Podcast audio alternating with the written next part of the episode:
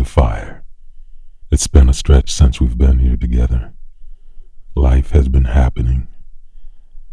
I've been moving through it in the ways that I can. I, I know you have as well. I'm wishing us all beautiful breathing at this time. It's important that we stay rooted in, uh, in our center, in our soul, in the things that uh, make us whole and well as so much change and turbulence and tearing and dying and birthing are swirling around us in the world. And so I hope you are being kind to yourself and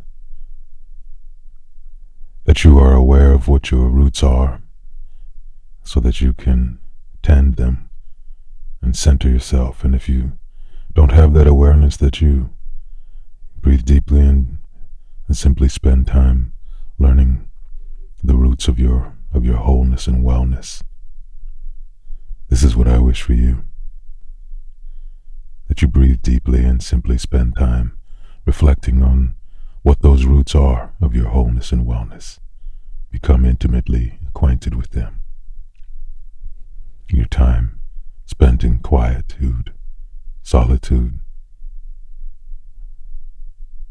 relationship, nature, wilderness, music, dance. What moves your soul, that's your root. I would like to read for you from my new book, Freedom Medicine Words for Your Brave Revolution. By the way, this book is, is now available on Kindle as well. I am working to get all my books onto Kindle and also audio record them, I suppose, for Audible. This passage begins on page 210 of the soft cover edition of Freedom. And this is a passage about what it means to be a healer in this time, in all times, what it means to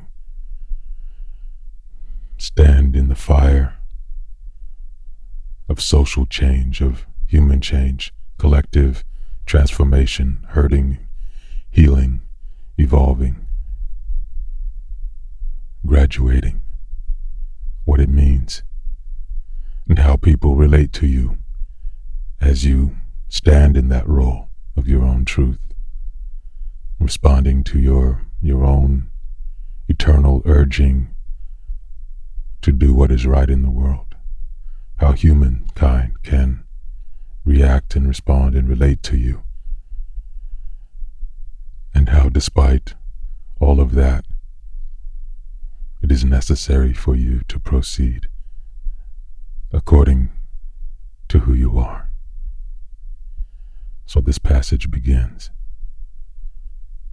Remember when you were a child and you had a splinter, you were in pain and scared that something foreign and hurtful was in you. A certain helpless fear crept over. Maybe your parent was the compassionate one with the strength and skill to help you remove the splinter. But you were scared. As your parent took your hand, your fear grew. You panicked, sensing that the splinter coming out was going to hurt even worse for a moment. You didn't want to cross that threshold even as you were desperate for relief. As your parent began to work the tweezers against your skin, your tenderness screamed. You screamed. In your mind, your parent was hurting you. You may have even said hurtful things to your parent. You begged them to stop, to wait. Your parent knew the splinter needed to come out now or it would only become more deeply embedded. Your parent was following love's urgency to help relieve your pain, even as the remedy was so painful. When the splinter was finally removed, tears of relief gushed down your little face. Something else gushed too gratitude for your parent that they loved you enough to take your hand and help remove the source of your pain. This, dear one, is what it means to give yourself to the healing of souls. You are touching the most tender places in others. They may see you as the source of the pain, the divisive presence disrupting their fraudulent peace.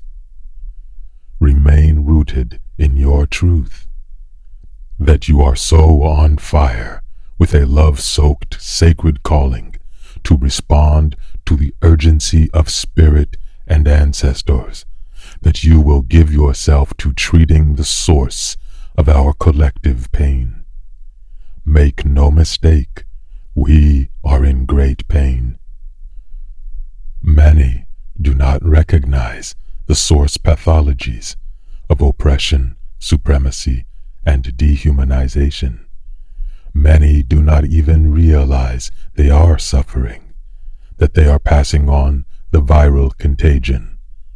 But you can be assured, as you touch the generational splinter, a great cry will come forth. Some will be well enough to be grateful for your offering. Some will see you as the source of the pain. Be faithful. Touch the tender wound. Grasp the splinter. Despite all resistance, do the collective healing work. You were given life for this.